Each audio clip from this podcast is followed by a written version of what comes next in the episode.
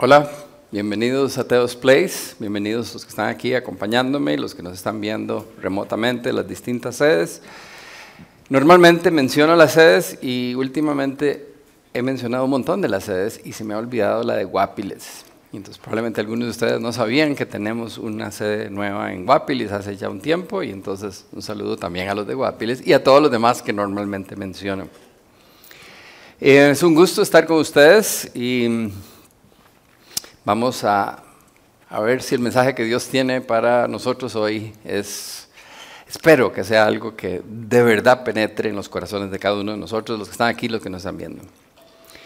Em, hay algo que ustedes tal vez ya han oído, porque a veces lo mencionan, casi nunca, pero a veces lo mencionan al final. En las bodas siempre hablan del amor y usan 1 Corintios capítulo 13, del 4 al 7, pero a veces leen un poquitito más. Y al final, San Pablo, hablando del amor, dice que hay tres cosas que son muy importantes para la fe cristiana, la fe, la esperanza y el amor. Pero la más importante de todas es el amor. Bueno, la semana pasada hablamos de la fe, hoy vamos a hablar de la esperanza, y si Dios quiere, la semana entrante hablaremos del amor, ¿verdad? Em, entonces vamos a hacer una oración y entramos con el tema de hoy. Padre nuestro, Señor Dios Todopoderoso, yo te doy gracias por esta noche, otra oportunidad de estar aquí hablar de tu palabra. Eh, te pido que tu Espíritu Santo guíe mis palabras, Señor, que me dé sabiduría, los ejemplos, las ideas que, que pasan por mi mente sean agradables a ti, Señor, que tu Espíritu Santo las filtre. Te pido también que, que estés con todos los que están viendo y escuchando, Señor, que ayudes a nuestra atención, que podamos dedicarte este tiempo, que sea un rato especial de intimidad, de poder sentir que tu Espíritu nos habla directo al corazón. Te pido esto en el nombre de tu Hijo Jesús. Amén. Bueno, entonces, ¿qué es la esperanza? ¿Por qué es importante la esperanza? ¿verdad? Les dije que Pablo dijo que tres cosas son importantes, la fe, la esperanza y el amor. ¿Por qué? ¿Por qué es importante la esperanza? Ahora, la esperanza es difícil de, definir de una manera clara, pero es la búsqueda de, una respuesta a cosas o situaciones que no son deseables, ¿verdad? Es como la anticipación de algo bueno, que esperamos que va a resolver algo malo que nosotros estamos enfrentando. Es como queremos que venga la luz y que disipe la oscuridad y que, que un momento a otro se vaya todo lo feo, ¿verdad? que, venga sanidad, que nos quite el dolor físico, seguridad, que elimine el peligro en el que estamos viviendo. Em, cualquier cosa, evento o persona que viene a resolver aquello que nosotros estamos enfrentando. Tenemos una esperanza de que las cosas sean mejores. Ahora, entendiendo la esperanza de esa manera, una anticipación de algo mejor, hace que la esperanza sea indispensable para la vida. Cuando perdemos toda esperanza, nos rendimos. Ya no tengo esperanza de conseguir pareja. Ya no tengo esperanza de que algún día me van a dar un trabajo. Ya no tengo esperanza de un mejor mañana. Ya no tengo esperanza de una mejor vida. Cuando ya no tenemos esperanza en nada, no hay una buena razón para vivir. Y de hecho, un porcentaje alto de la gente que se suicida se suicida porque perdió toda esperanza. Así de importante es la esperanza en nuestra vida. Ahora, en este mundo tan caótico que estamos viviendo, y no sé si, no se han dado cuenta que es caótico, es porque están viendo Netflix y no, no han visto lo que está pasando en el mundo, ¿verdad? Pero estamos rodeados de violencia, de envidia, de maldad, de drogas, de virus, de tráfico de gente, de toda clase de cosas horribles. Soledad, hay gente que vive en terrible soledad. Y a veces tanta cosa terrible que está pasando eh, alrededor nuestro hace muy difícil mantenernos con esperanza.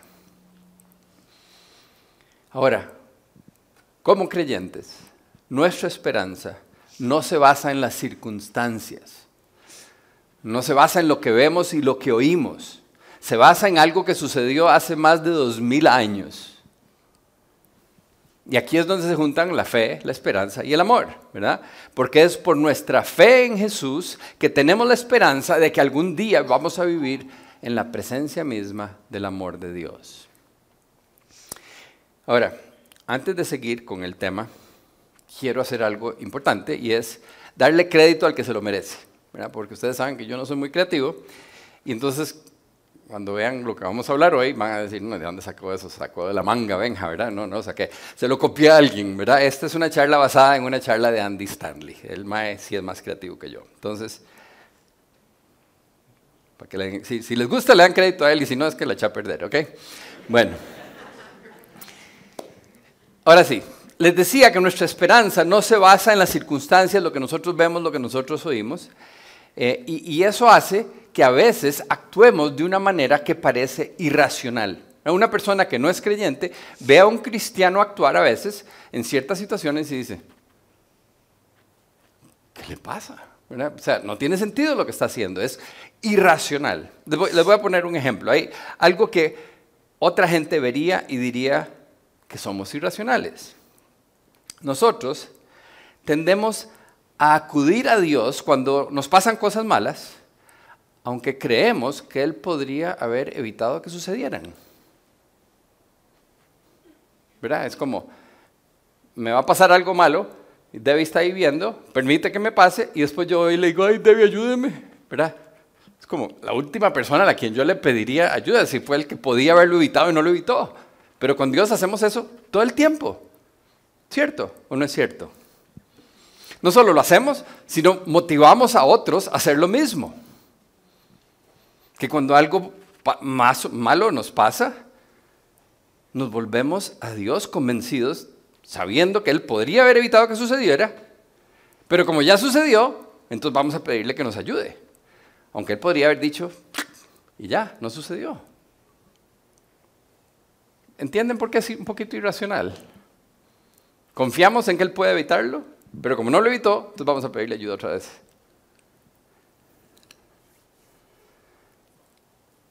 A veces es simplemente porque sentimos que no tenemos alternativa. ¿A quién más le vamos a pedir ayuda? No nos queda otra, ¿verdad? Solo Él. Ahora, yo me imagino que a todos aquí les ha pasado que alguna vez le pedimos a Dios que nos ayude, que consuele a alguien que está pasando por una situación que Dios podría haber evitado, pero no lo hizo. Y entonces, ¿será que los cristianos nos estamos volviendo locos? ¿Por qué acudimos a aquel que no quiso evitar que sucediera para que ahora nos ayude después de que ya sucedió? Hay gente que piensa que los cristianos somos ingenuos, tontos. ¿Será que tienen razón? Es probable que a alguno de ustedes se le ha aflojado la fe a raíz de una situación de esas incomprensibles que por qué Dios permitió esa cosa tan terrible. A veces Dios permite cosas horribles que hacen que se nos mueva el piso, ¿verdad? Y nos hacen dudar. Yo tengo muchos años de cristiano y por lo tanto he conocido mucha gente que ha vivido toda clase de, situaciones feas en la vida. Me recuerdo, cuando estábamos en la época de colegio, una amiga se le murió a la mamá y simplemente no lo resistió. Y todavía hoy, bueno, todavía hace unos años que la vi, ella decía ser atea, porque no puede existir Dios porque si no, no hubiera permitido que mi mamá se muriera cuando yo era una chiquilla. Esa es la conclusión a la que llegó. Simplemente no pudo aceptar algo doloroso que no tenía sentido para ella. Sin embargo, algo así de doloroso no tiene que terminar en una pérdida de fe como sucedió a ella. Me acuerdo de otro amigo unos años después, ya en la universidad, que era un, hombre más maduro em, en su fe cristiana, y su mamá tenía cáncer. Y en oraciones varios otros amigos cristianos le dijeron que Dios les había dicho que su mamá se iba a sanar. Y todos le aseguraban eso y oraban por la señora todos los días, y la señora se murió. Y eso hizo que se le moviera el piso, no solo a él, sino a toda la familia. Ya todos estaban felices y llenos de esperanza porque estaban seguros de que Dios la iba a sanar, pero la señora se murió. Por dicha, después de todas las dudas, ellos siguieron agarrados de Jesús. Y cuando salieron al otro lado de este trauma, salieron con una fe mucho más fuerte y profunda. Y él y su hermana terminaron siendo misioneros. Cada uno se casó con alguien más y se fueron de misioneros a dos países distintos, pero son un hombre y una mujer agarrados de Dios todavía hoy.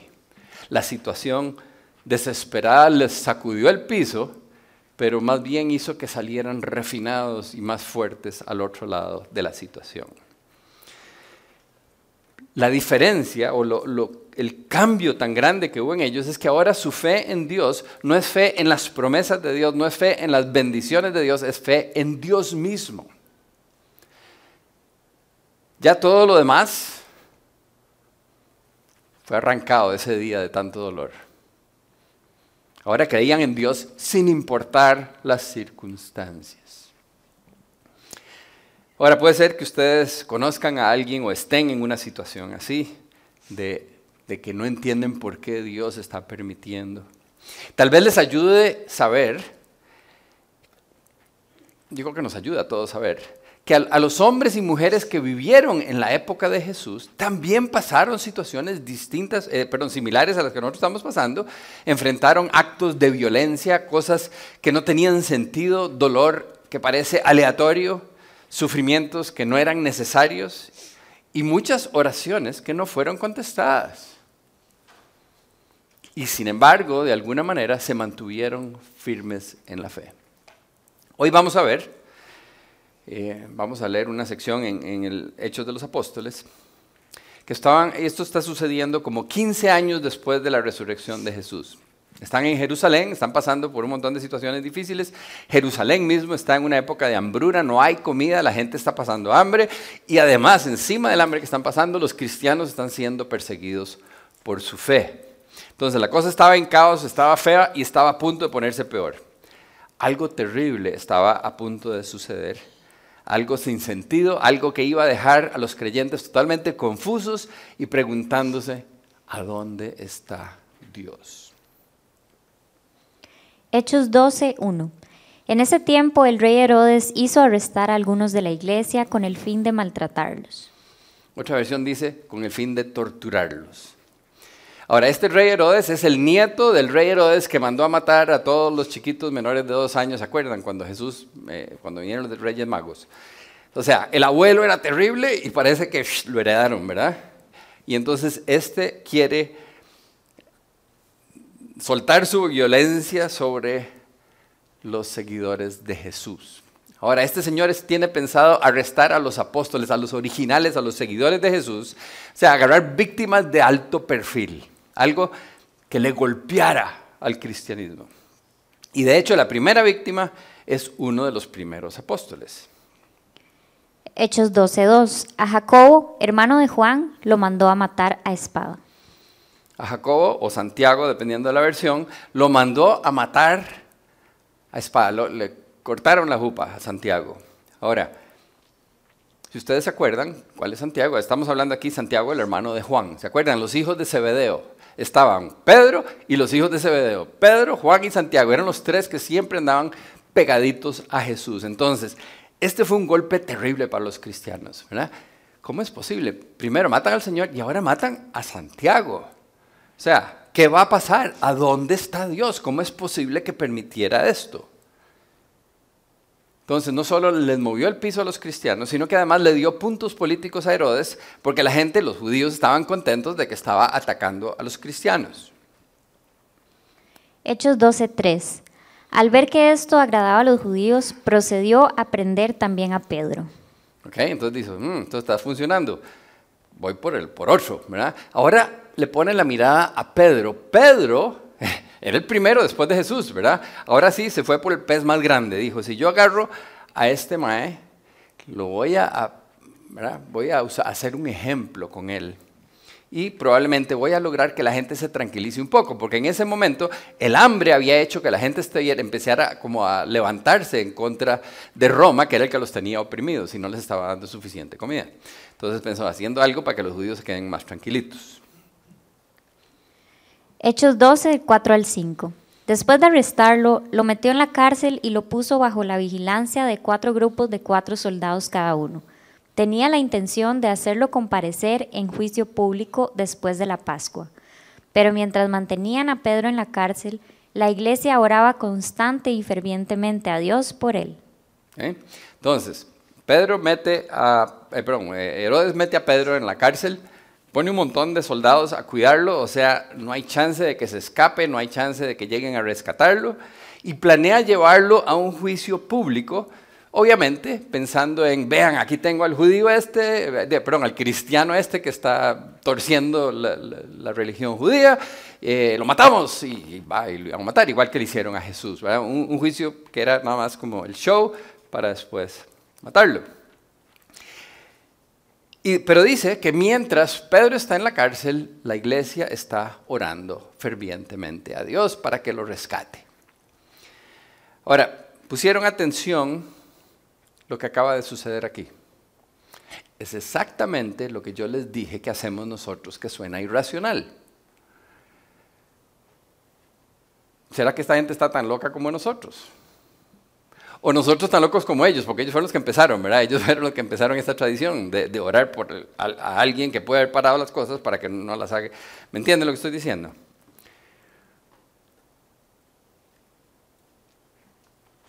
Quiero que pongan atención un momentito porque es importante para nosotros ver que ellos vivieron cosas muy parecidas a las que nosotros vivimos hoy. Esta es la primera generación de creyentes. Son gente que habían algunos de ellos habían visto a Jesús, habían estado ahí cuando lo crucificaron, habían estado con los apóstoles, conocieron a Jesús, lo vieron hacer milagros, algunos vieron la resurrección, y están enfrentando momentos de violencia sin sentido, tragedias inexplicables, a pesar de su fe y de su cercanía a Jesús. No eran inmunes a sufrir. Les pasaban cosas parecidas o peores que las que nosotros enfrentamos a pesar de que ellos creían que Dios y Jesús podrían haber protegido a Santiago, a Santiago lo mataron y a Pedro lo arrestaron y lo metieron en la cárcel. Entonces, pasa algo malo, agarran a, Santiago y lo matan y después meten a Pedro en la cárcel y otra vez vuelven a pedirle a Dios. Estoy seguro que oraron por Santiago y no funcionó. No lo soltaron, le cortaron la jupa. Entonces, ¿por qué van a orar por Pedro si eso no funciona? ¿Verdad? No, no tiene mucho sentido. Pero buscan a aquel que pudo haber detenido la situación para pedirle que les ayude a salir de ella.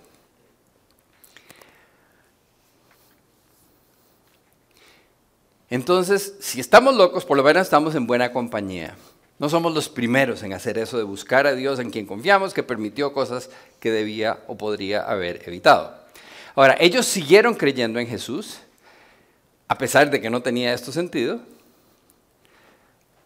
no porque hubieran entendido qué estaba haciendo Dios, por qué permitió que mataran a Santiago, sino porque la crucifixión de Jesús resultó en todo lo bueno que podía haber resultado. A través de la resurrección de Jesús fue que tuvimos salvación. Todo el que creyera en Él quedó perdonado sus pecados, se le abrieron las puertas para tener una relación con Dios. Eso, el haber visto la resurrección, les aseguraba a ellas que Jesús es el Mesías, que esto es cierto y que no importa lo que esté pasando, Él está en control.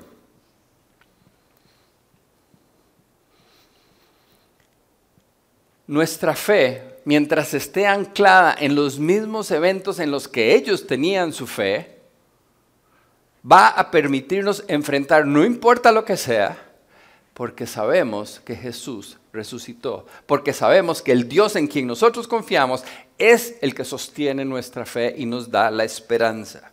Entonces los hechos aleatorios, inexplicables, tragedias y dolor que suceden, a veces no las entendemos, pero sabemos que Él sabe lo que está haciendo y que tiene el poder para hacerlo, y si no lo hizo, por algo será.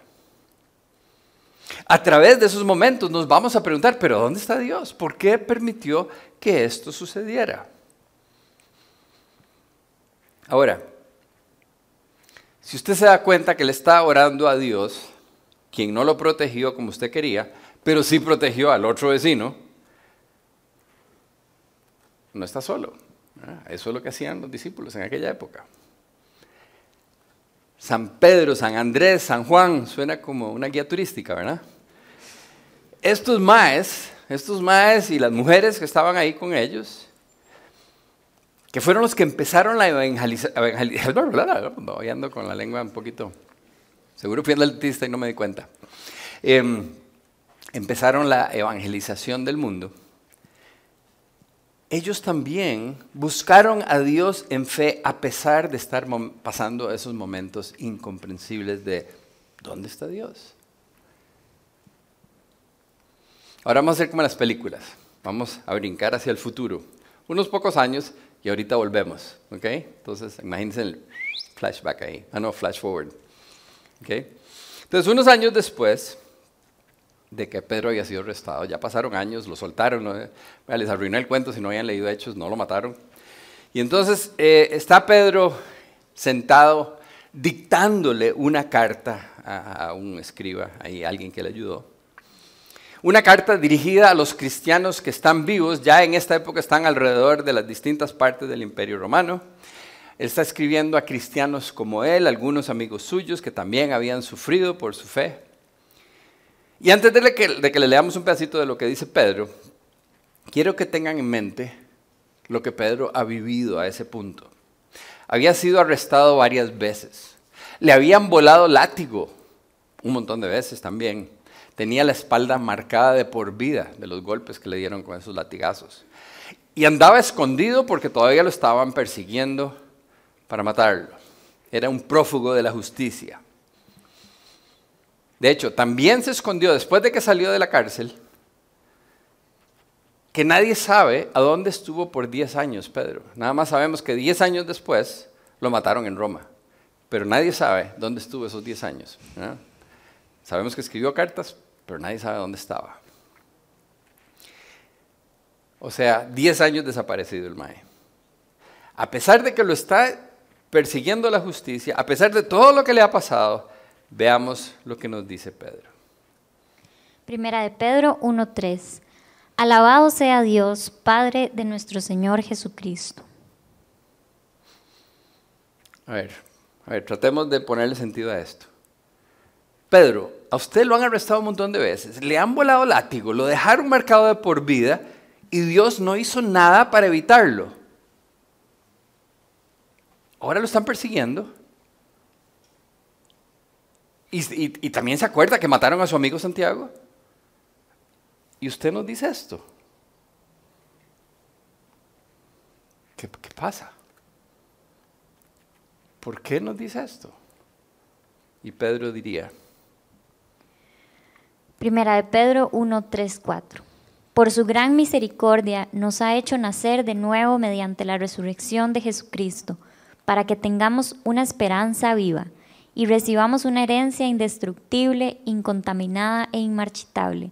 Tal herencia está reservada en el cielo para ustedes. Esa no es la versión que yo puse. Me la cambiaron. Pero bueno, en otras palabras, lo que Pedro está diciendo es que aunque Dios no conteste nuestras oraciones, aunque las cosas o que parecen aleatorias en nuestra vida, nuestra esperanza no se basa en las circunstancias, no se basa en nuestra teología, no se basa en lo que vemos o en lo que no vemos o lo que escuchamos. Nuestra esperanza está anclada en un evento que sucedió, el evento que restauró la fe de todos ellos, la resurrección de Jesús. Primera de Pedro 1.6. Esto es para ustedes motivo de gran alegría, a pesar de que hasta ahora han tenido que sufrir diversas pruebas por un tiempo. A raíz de eso que hizo Dios, ¿verdad? Que nos dio una nueva vida a través de la resurrección de Jesús, es que podemos tener gozo nosotros. Gozo por medio de todo lo que está sucediendo, perdón, en medio de todo lo que está, no sé qué ha pasado hoy, ¿verdad? De todas las cosas que suceden en la vida. Lo que está diciendo Pedro es, podemos tener gozo a pesar de las pruebas, de los dolores, de las tragedias, de las cosas que no entendemos. Igual, no importa lo que esté sucediendo, podemos tener gozo en las situaciones duras por nuestra fe y por la esperanza que tenemos, que tenemos a raíz de la resurrección de Cristo. Ahora, Pedro había sufrido más que cualquiera de nosotros, ¿verdad? Más de lo que podemos imaginar. Él podía haber dicho, no solo pruebas, pasar pruebas por, por un pequeño tiempo, pruebas como las que yo he vivido. Y a nosotros, nosotros probablemente le diríamos a Pedro, suave, dolores, pruebas, sufrimientos, cosas aleatorias, y no hay evidencia de que Dios nos esté escuchando. Esos sufrimientos y tragedias aleatorias ¿No será más bien como que ya se va a acabar el mundo? Porque Jesús dijo que se iba a poner fea la cosa y vámonos. Tal vez por eso es que Dios no está parando nada y todo está saliendo feo. O tal vez nos jalamos alguna torta, hemos hecho algo malo y Dios nos está castigando por lo que hicimos. Pero Pedro diría, no, no, nada que ver. Primera de Pedro 1.7. Estas pruebas demostrarán que su fe es auténtica está siendo probada de la misma manera que el fuego prueba y purifica el oro, aunque la fe de ustedes es mucho más preciosa que el mismo oro. Entonces su fe, al permanecer firme en tantas pruebas, les traerá mucha alabanza, gloria y honra en el día que Jesucristo sea revelado a todo el mundo. Esa fe firme ante tantas pruebas va a resultar en algo maravilloso, va a resultar en alabanza, gloria y honor el día en que Jesús sea revelado. Traté de ponerlo bonito, ¿verdad? Pero la primera parte, uff, dice que vamos a pasar por pruebas y uno siempre se imagina, bueno, no sé ustedes, todo depende de lo que ustedes hayan vivido. Cuando dice van a pasar pasados por pruebas, uno se imagina pruebas como las que ya pasamos. Uno no se imagina pruebas como las que ellos pasaron. Pero le estaba hablando a la gente que estaba siendo perseguida, algunos decapitados, otros crucificados, otros echados a los leones, ¿verdad? Gente que verdaderamente estaba enfrentando pruebas terribles y les está diciendo por un tiempo van a pasar pruebas así. Pero si nos mantenemos firmes en la fe ante tantas pruebas, va a resultar en algo que ni podemos imaginar. Alabanza, gloria y honor el día que Jesús sea revelado. Y uno dice, ay Pedro, pero entonces tenemos que esperar pruebas así. Y él diría, ajá. Porque hay mucha otra gente que está también pasando por pruebas tremendas, que nos están viendo, están viendo cómo enfrentamos nosotros el sufrimiento. Y cuando vean la manera en que nosotros enfrentamos el sufrimiento con una esperanza viva, mientras ellos están sufriendo sin esperanza, se van a ver atraídos al objeto de nuestra fe. Se van a ver atraídos cuando vean esa paz y esa esperanza que nosotros tenemos. De hecho, no sé si ustedes se acuerdan que Jesús dijo, nosotros somos la luz del mundo y que tenemos que dejar nuestra luz brillar para que cuando vean esa luz, ellos también alaben al Padre que está en el cielo. ¿Y qué está diciendo? Que en esta situación es cuando más brillamos, cuando hay oscuridad, cuando las cosas están horribles y se puede ver paz y gozo en nosotros, la gente está viendo el brillo de esa luz que apunta hacia Él. Y Dios va a dejar que pasemos por algunas cosas para refinar nuestra fe y para que brillemos ante la oscuridad y que otras personas crean también en Jesús. Y Pedro sigue.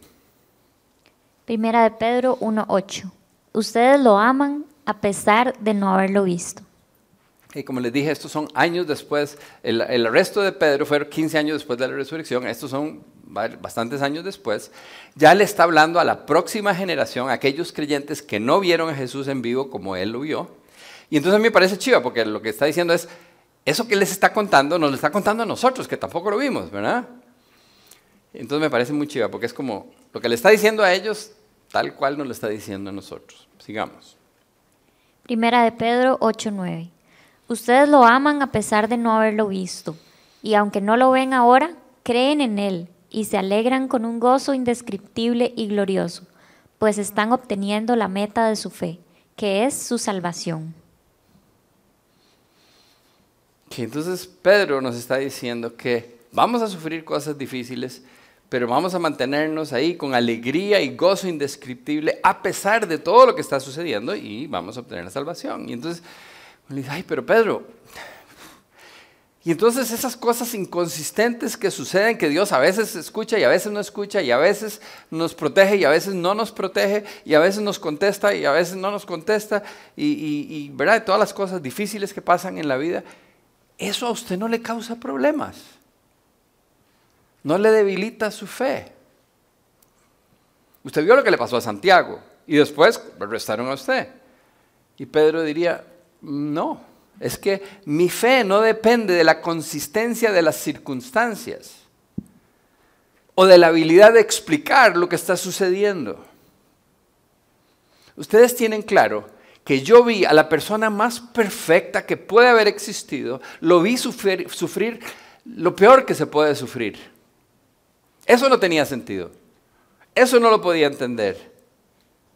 Pero Dios lo resucitó. Y aunque no entiendo las cosas, después de la resurrección, todas las demás preguntas son, no tienen relevancia, son detalles sin importancia. Ya vi a Jesús resucitado. Ahora volvamos a la historia donde estábamos antes. Dios, nada más un resumen para ponerlo donde estábamos.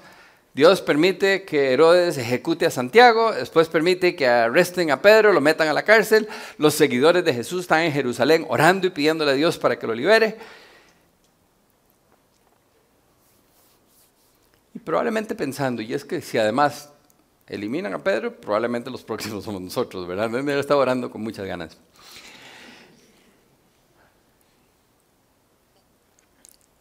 Aunque no tenía sentido para ellos, en aquel momento, lo que está sucediendo.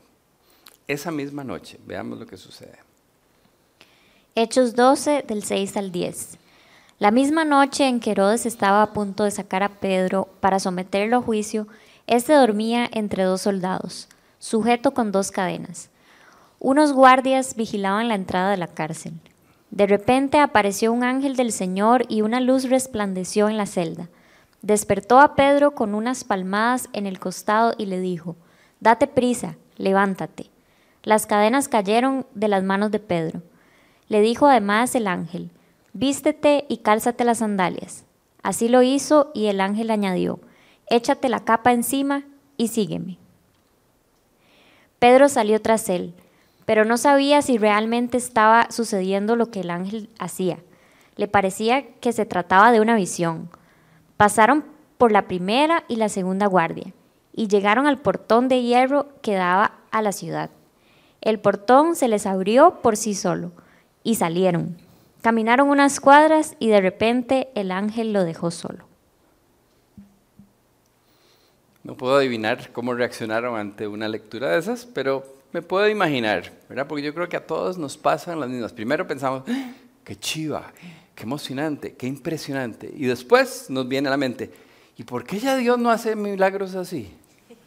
Y después viene la segunda pregunta, ¿y por qué no hace cosas así por mí? ¿Verdad? Así somos de egocéntricos, siempre volvemos a papel principal. Pero déjeme decirle una cosa, probablemente esas mismas preguntas que pueden haber pasado por su cabeza las tuvieron Pedro y sus amigos. ¿Por qué Dios no hizo eso por Santiago? Y nunca hubo una respuesta a esa pregunta. Por lo menos no está escrita en las escrituras. No sabemos. Ellos se quedaron con la duda. ¿Por qué a Santiago y a Pedro lo sacaron de una manera impresionante? Ahora, cuando Pedro se da cuenta de que no era un sueño, que ya está en media calle, ¿verdad? El ángel se desaparece. Entonces... Hechos 12:12. Cuando cayó en cuenta de esto, fue a casa de María, la madre de Juan, apodado Marcos donde muchas personas estaban reunidas orando. entonces Pedro de un momento a otro está en la calle, probablemente asustado de, lo que acaba de suceder, impresionado, aturdido, qué sé yo, consciente de que ahorita se dan cuenta, ¿verdad? Y se viene toda la tropa romana detrás mío. Entonces se va a la casa de Marta, una casa donde había estado muchas veces, y toca la puerta, y ahí es donde estaban reunidos los que estaban orando para que lo soltaran a él. Hechos 12, 13, 14. Llamó a la puerta de la calle y salió a responder una sierva llamada Rode. Al reconocer la voz de Pedro, se puso tan contenta que volvió corriendo sin abrir. Pedro está a la puerta, exclamó. Ahora ponga atención. Pedro acaba de llegar a tocar la puerta de la casa donde la gente está orando para que Dios lo suelte. Pero aparentemente no están esperando que Dios conteste la oración. Ahora vamos a ver cómo, cómo responden. Lo importante es, para mí es, es interesante que el escritor Lucas no lo, no lo disfraza, no, no, lo pone suavecito, ¿verdad? Si, si, quisiera que los cristianos fueran héroes de la historia, hubiera dicho que reaccionaron de otra manera y no lo que en realidad sucedió. Uno se imagina que la gente de aquella época veía milagros todos los días, porque el libro de Hechos habla de muchos milagros, lo que pasa es que no tenemos un timeline para ver qué tan a menudo es, ¿verdad? Pueden ser meses aparte o años aparte, y no todos vieron todos los milagros. Em, entonces nosotros imaginamos que ven milagros todos los días, pero estos de fijo no esperaban un milagro ese día. Cuando Rode, la señora esta, les dice a los que están orando que Pedro está en la puerta, ojo cómo reaccionan. Hechos 12:15. ¿Estás loca? le dijeron. Si uno hubiera estado ahí, uno dice, no estaban orando para que Dios los suelte. Y ellos dirían, sí, pero no esperábamos que contestara la oración. Eso es lo que básicamente lo que están diciendo. Veamos el resto del versículo. Ella insistía en que así era, pero los otros decían, debe ser su ángel. o sea, no sé si vino o sea, no, no, por ahí. Okay. O sea, no puede ser. Él está en la cárcel. Debe ser como, como un espíritu o algo así, lo que estamos viendo, ¿verdad? No, no le creyeron que podía ser Pedro. No, Pedro ya debe estar muerto, igual que Santiago. Hechos 12, 16. Entre tanto, Pedro seguía llamando. Cuando abrieron la puerta y lo vieron, quedaron pasmados. Se quedaron pasmados. Ya les dijeron que ahí estaba. Habían estado orando para que eso sucediera y todavía era como, ¿verdad? No, no lo podían creer. Entonces, pasan toda la noche orando, pidiendo que eso suceda y cuando abren la puerta, no lo pueden creer. No le creyeron a la muchacha que les dijo tampoco. Ahí está la respuesta a su oración. Se emocionan tanto que se arma un alboroto, empiezan a pegar gritos, a celebrar que están ahí, están haciendo mucha bulla en la noche y Pedro está consciente de que probablemente ahorita vienen a, arrestarlo. Entonces... Hechos 12, 17. Con la mano Pedro les hizo señas de que se callaran y les contó cómo el Señor lo había sacado de la cárcel. Cuéntenle esto a Jacobo y a los hermanos, les dijo. Luego salió y se fue a otro lugar. Aquí está hablando del otro Jacobo, el otro Santiago, ¿verdad? El que escribe el libro de Santiago. Eh, y entonces pareciera como que Pedro solo llegó ahí a informarles de que él estaba bien, que ya había salido, pero no a quedarse con ellos. ¿Por qué? Porque los hubiera puesto en peligro a todos, ¿verdad? Probablemente iban a buscarlo ahí de primero y se los iban a arrestar a todos. Entonces, eh, dice se fue para otro lugar. No nos dice para dónde se fue. Es probable que Lucas sabía a dónde fue Pedro, eh, pero recordemos que Lucas está escribiendo cuando Pedro todavía está vivo. Entonces, si hubiera dicho a dónde se fue Pedro, podía haberlo puesto en peligro si alguien leía lo que le estaba escribiendo. Entonces, Pedro se va, se esconde, lo hace muy bien, como les dije, pasa 10 años, nadie sabe dónde está. Y Lucas sigue y nos da un poco más de detalles de lo que estaba sucediendo en ese momento. Hechos 12, 18, 19. Al amanecer se produjo un gran alboroto entre los soldados respecto al paradero de Pedro. Herodes hizo averiguaciones, pero al no encontrarlo, les tomó declaración a los guardias y mandó matarlos. Después viajó a Judea, a Cesarea, de Judea a Cesarea y se quedó allí. Entonces, Herodes se siente públicamente humillado, porque él ya tenía el plan, probablemente ya había preparado el salón donde iba a ser el juicio, ya todo el mundo sabía, van a juzgar a Pedro, eh, y entonces lo dejan con las manos vacías, manda a matar a los guardas y se va a la playa. Se va para el Mediterráneo. Los jóvenes no saben esa canción, ok. Se fue para el Mediterráneo. Y mientras Herodes estaba ahí en su casa en la playa del Mediterráneo, eh, la gente de un pueblo cercano a donde él estaba lo invitan a una audiencia para, ¿verdad? Para, ¿cómo se dice de una manera decente? Mm, darle un besito en el trasero, ¿verdad? Este, como, no sé cómo se dice, adularlo, alabarlo, o sea que, caerle bien para que, porque ellos, la comida que recibía cada pueblo dependía de Herodes. Y entonces lo invitan para tener, ¿verdad? Eh, y sucede así. Hechos 12, 21. El día señalado, Herodes, ataviado con su ropaje real y sentado en su trono, le dirigió un discurso al pueblo. Estos detalles que tal vez a ustedes no les interesan, pero a mí me encantan. El historiador judío Josefo, ¿verdad? un judío que no creyente, que también escribe la historia de Israel, escribe que en esa situación el ropaje real de Herodes estaba hecho de plata y con el sol de la tarde empezó a reflejar y brillaba de una manera esplendorosa y la gente empezó a gritar y declarar que él era Dios. Lucas dice lo mismo, pero lo dice de esta manera. Hechos 12, 22, 23. La gente gritaba, voz de un Dios, no de hombre. Al instante un ángel del Señor lo hirió, porque no le había dado la gloria a Dios, y Herodes murió comido de gusanos. Y nuevamente, Josefo, el historiador judío, escribe más o menos lo mismo. Nos dice que Herodes, mientras estaba ahí enfrente de todo el mundo, le agarraron unos dolores muy fuertes en el vientre y tuvieron que llevárselo de emergencia y pocos días después murió. No nos cuenta lo de los gusanos. Ahora, ¿qué piensan ustedes de todo esto? ¿Qué piensan que Pedro pensó cuando le llegaron las noticias de que Herodes estaba muerto? ¿verdad? Qué alivio, uno menos persiguiéndome. Pero probablemente pensó, pero Dios, pero ¿por qué no se lo llevó un poquito antes? Con un mes antes, Santiago todavía estaría aquí. Y todos los guardas que se fueron en la tira, ¿verdad? Pero a pesar de todo este drama, a pesar de todas las inconsistencias, a pesar de todas las preguntas que no tienen respuestas, Lucas termina la historia de esta manera. Hechos 12, 24. Pero la palabra de Dios seguía extendiéndose y difundiéndose.